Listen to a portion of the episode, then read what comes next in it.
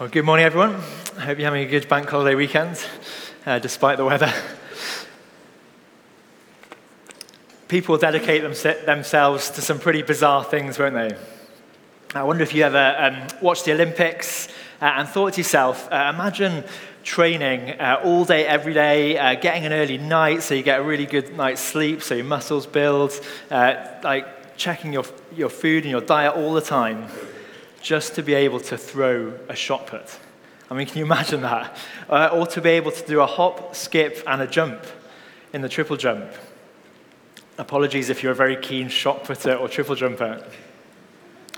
Uh, but those seem, things uh, seem positively uh, sensible, don't they, compared to some of the things that people will do for a Guinness World Records. Um, for example, uh, can you guess uh, how many pint glasses someone has balanced on their chin. What the world record is. Can anyone guess? Someone give me a number. Come on. 40. Any other guesses? 50? 15. 15. You guys are nowhere near. Uh, it's 81 pint glasses on a chin. I mean, that is actually pretty impressive, isn't it? That is good going. Uh, or someone else trained to be able to type a sentence as fast as they possibly could, uh, the fastest typed sentence in the world uh, but not with their hands, with their nose. I mean, can you imagine training, pecking your keyboard all day, every day? People do some pretty, well, train for some pretty bizarre things, won't they? But I wonder where you make the most effort in life. Uh, maybe you've got some bizarre hobby that you're hiding, uh, but maybe it's your career uh, or your family uh, or a sport that you love. Uh, where do you put your best, what do you put your best efforts into? Where do you invest your limited energy? We're in a new series uh, in the letter of 2 Peter. Uh, and in this first chapter, we find out that Peter uh, doesn't expect to be around much longer. Uh, he's coming to the end of his life.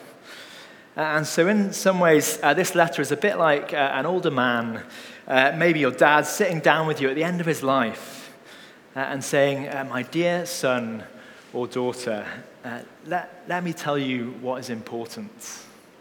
Keep these things in mind. Here's what I want you to never forget. Uh, and what he says in these verses today at the start of his letter is this Make every effort uh, to keep growing in godliness. Put your efforts there. This is what is worth investing in. We'll see uh, later on in this letter that uh, there were false teachers at the time, uh, and they were teaching that, uh, saying things like, Jesus isn't coming back. Uh, you don't need to worry about it. Uh, there's no need to live now in light of then. So just eat, drink, and be merry. live for the now. Sounds familiar, doesn't it? We can so easily become focused on the here and now we can so easily slip into thinking that godliness doesn't have that much value. So let's pray before we go any further.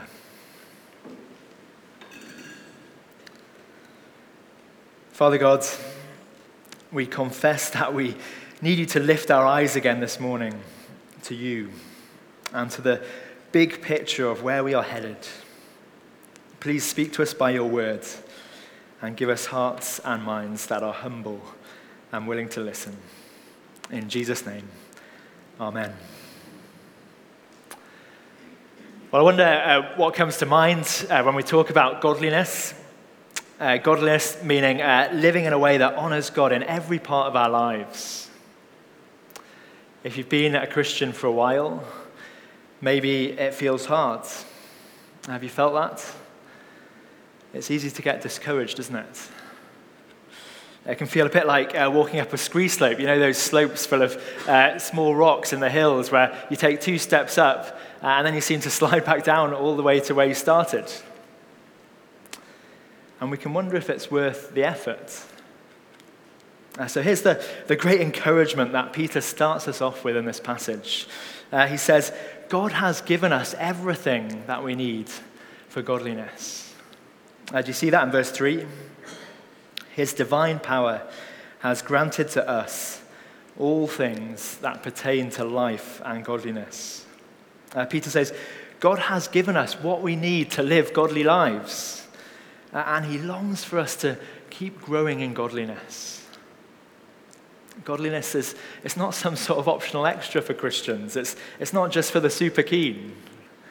Uh, everybody is to grow. Author Jerry Bridges, uh, who's written a book on this topic, um, puts it like this Godliness is no optional spiritual luxury for a few quaint Christians of a bygone era or for some group of super saints today. It is both the privilege and duty of every Christian to pursue godliness, uh, to train himself to be godly, to study diligently the practice of godliness. Uh, we don't need any special talent or equipment. God has given to each one of us everything we need for life and godliness. The most ordinary Christian has all that he needs, and the most talented Christian must use those same means in the practice of godliness. Now, don't get this wrong. Uh, we are not striving uh, to earn our way into heaven. Uh, don't misunderstand this. Uh, Jesus has done that work for us. We can rest secure in Him.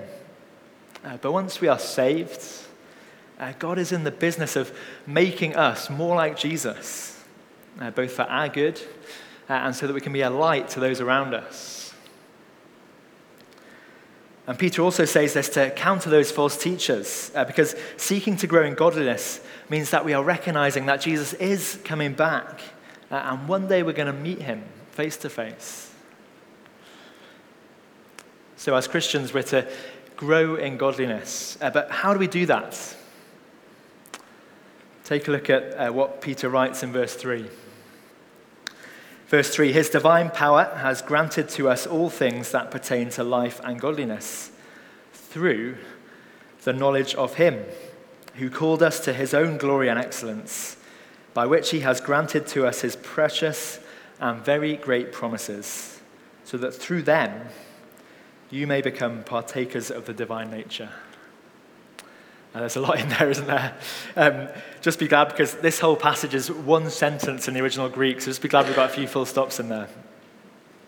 But Peter says uh, there are two big things uh, that we can hold on to as we seek to grow in godliness. Uh, the first one is God's power, uh, and the second one is God's promises. He writes, uh, His divine power has given us all we need for the godly life. Uh, everyone who is a Christian and trusting Jesus now has the ability to say no to sin and ungodliness. And we're not slaves to sin anymore. The day we believe, uh, we are equipped with God's Spirit, uh, which empowers us to live a life uh, where we turn away from sin uh, and draw nearer to God. It doesn't mean that we always will. Uh, but we now have the ability to do that. And how do we experience God's power? Verse 3 the power to live for God is through our knowledge of Him, through knowing Jesus. Uh, the more we know Christ, the more we become like Him. As we get to know Jesus better, as we know more of Him in God's Word, God's power uh, works in us. And His power is enough to strengthen us in the face of anxieties and difficulties and temptations that we face uh, in a world that tempts us to live differently. So, as we uh, seek to grow in godliness, we can be encouraged that we have God's power at work in us through our knowledge of Jesus.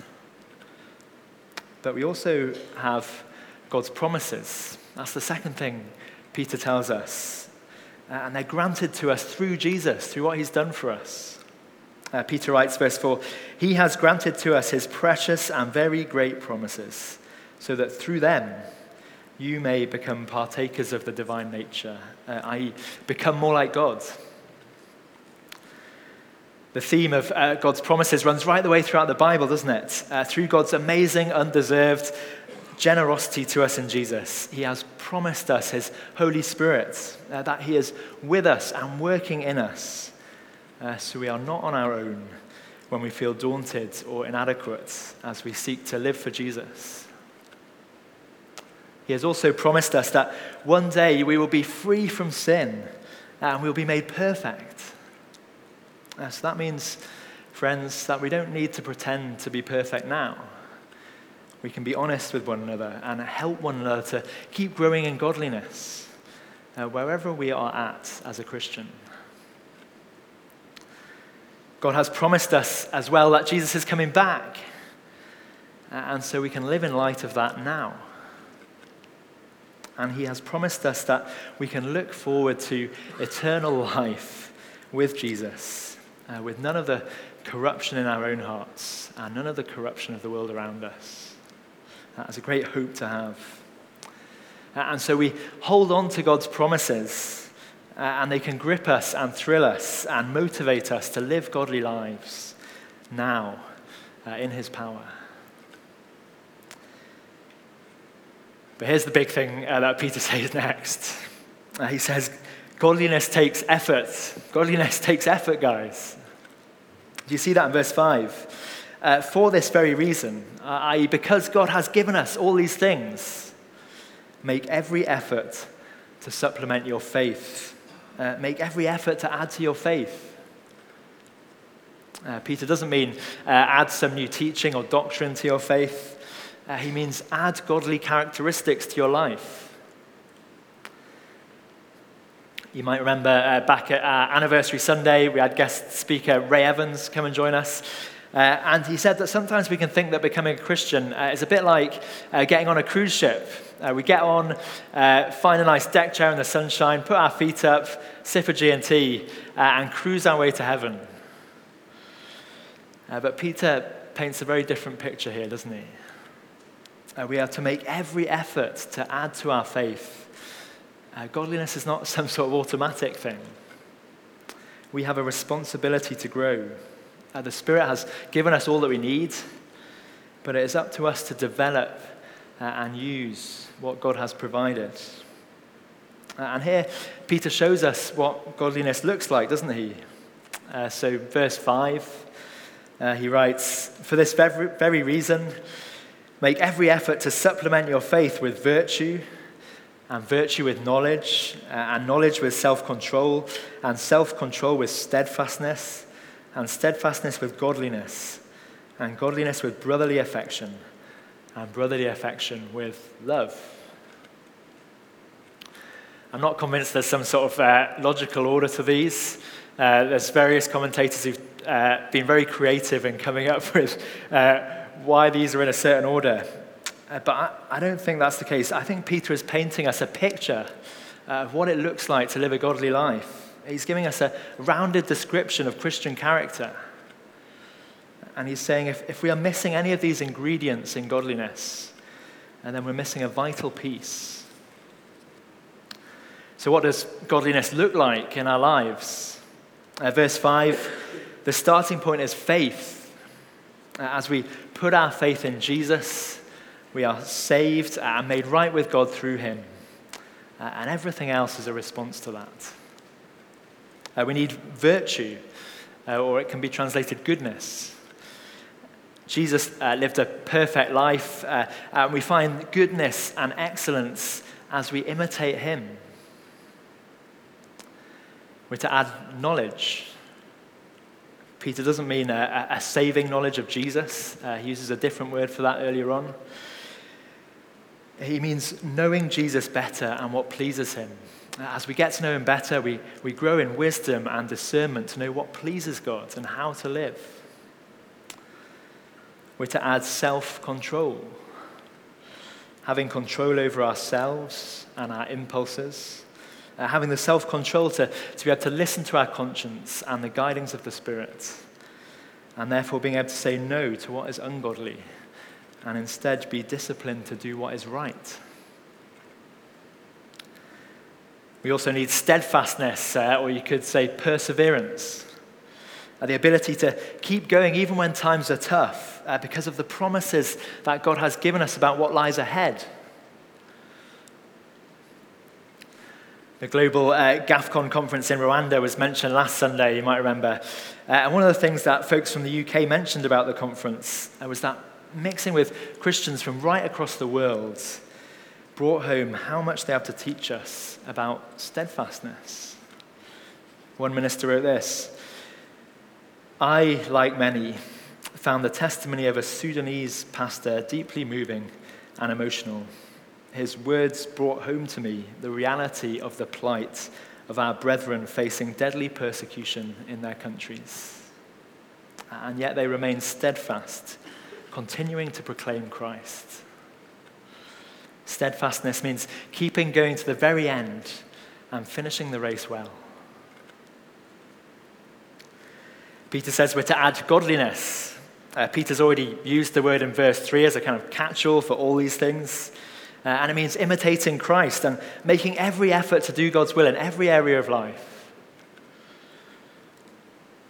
Uh, many of these things that Peter's mentioning uh, are about our attitude to challenges uh, and temptations, uh, but we're also to grow in our attitude to people. Uh, so he says we're to add brotherly affection. The New Testament is the, the only place uh, where this Greek word uh, doesn't direct, well, is used, it's the only place where this Greek word is used where it doesn't directly relate to the home. Uh, this word is about relationships in a family. That's what it's used for in Greek. Uh, when we call one another brothers and sisters in Christ, uh, it's not just to be a turn of phrase, uh, but a reality that we live out amongst us. Uh, we're to have affection for one another. And the final ingredient is love, uh, agape, sacrificial love. We're to cultivate sacrificial love uh, as opposed to a habit of self centeredness and exploitation. Uh, we're to develop a habit of putting others first and seeking their good. Uh, a love that can withstand pain for the good of others. In short, uh, the kind of love that brought Christ to the cross. Peter says these things are the ingredients for godliness.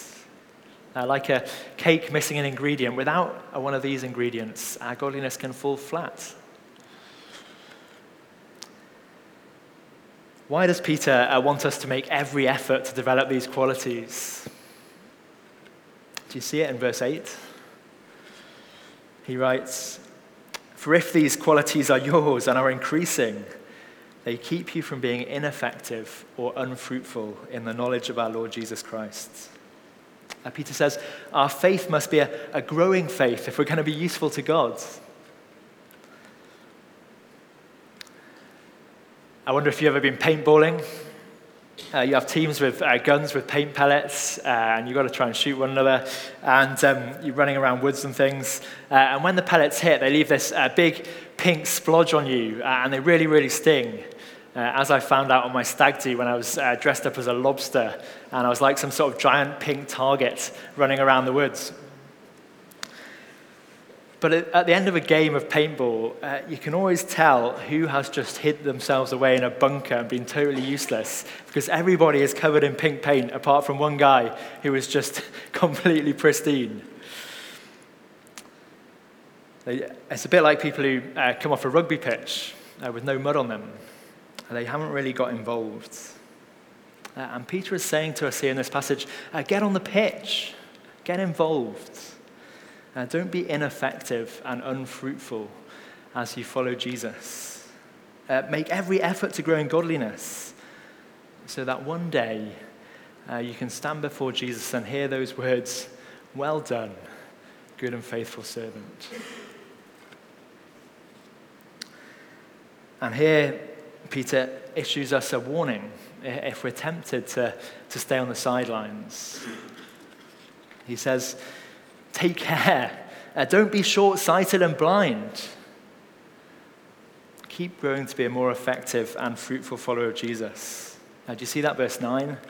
Whoever lacks these qualities is so nearsighted that he is blind, having forgotten that he was cleansed from his former sins. Uh, if we're not striving to to grow, then we've forgotten that we were born again. We were cleansed from the sins of our previous life. And we have forgotten what Christ did for us. We've, we've forgotten it because we don't want to seek to please Him. We are blind. Uh, and we've also forgotten where we're headed. We're short sighted. as Christians, uh, we're all in different places on the walk of godliness, aren't we? Uh, and it's a bit like kind of being in different places on a conveyor belt in some ways. Uh, but what's important is that we are moving forwards and that we keep moving forwards. Uh, we're to keep growing. Uh, the, the, growth might feel slow, uh, but if we are making effort, uh, we will grow. Some of us uh, maybe just getting started. Uh, maybe we, we don't feel like we're really doing a very good job. And maybe we look at other Christians around us and, and we feel like we're not really godly like them. Uh, but we need to not get discouraged. Uh, and we need to just keep making the effort to grow. Uh, and we will grow if we do that. Uh, that's what's important. what might it look like to, to grow in godliness? maybe it's getting along to church or a, a small group, even when we feel tired or busy, so that we can grow in knowledge of the Lord. Uh, and when we're there, uh, challenging one another to think, how does God want us to grow in godliness in this particular situation or challenge? Or maybe it's uh, asking someone to keep you ac- uh, to account for an area of sin that you struggle with. Uh, or it's going out of your way to serve someone in the church family, uh, even when it's costly. Uh, those are just a few examples. Uh, but as well as those just getting started on the walk of godliness, uh, there'll also be those of us here today who are able to put on a pretty good show uh, because we've been Christians for a while. But are we still growing? Are we making every effort to keep growing? in the Christian life, if we're not going forwards, we're going backwards. And Peter says to us, take care, don't be short sighted. And then there'll be those of us who are trying to move forwards, but it feels hard. Uh, maybe we've fallen and failed recently. Uh, that same old sin keeps rearing its ugly head. And if that's us, then we need to remember who is writing this letter, don't we? It's Peter, isn't it? Do you remember Peter? He's not a super saint who never did anything wrong, is he? This is Peter to whom Jesus said, Get behind me, Satan. Uh, Peter who dozed off when Jesus asked him to just watch and pray. This is Peter who denied Jesus three times. This is a guy who tripped up many times along the way. And we will trip up too, won't we? And maybe you feel that today. Satan would have us think that there's no way back to a vibrant relationship with God after we failed again. But Peter would say to us, No, don't believe it. Look at how Jesus welcomed me back. Uh, he even asked me to feed his flock, to look after God's people. So make every effort to grow in godliness through knowing Jesus. Uh, we do that through his divine power at work within us. Uh, we do that through holding on to God's precious promises, through making every effort, knowing that one day we will be welcomed home by Jesus himself.